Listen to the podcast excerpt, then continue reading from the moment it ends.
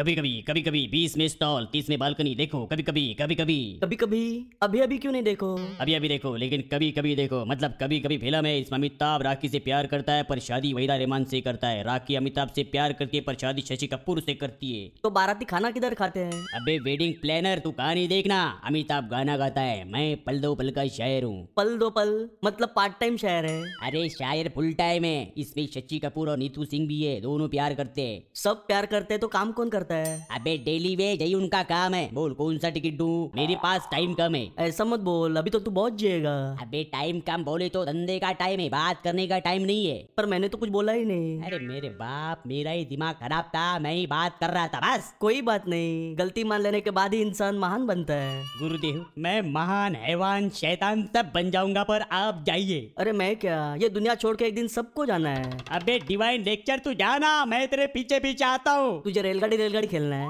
अबे टेंशन की प्लेटफॉर्म तेरी अक्कल क्या घास चरने गई है नहीं घास चरने तो मेरे मौसा जी की बकरी जाती है तो तू भी उस बकरी के पीछे जाना मेरे बाप बकरी के पीछे नहीं इंसान को कामयाबी के पीछे जाना चाहिए अरे मेरी टांगे जवाब दे रही है पर टांगों से सवाल पूछा ही क्यों अरे तुझे मैं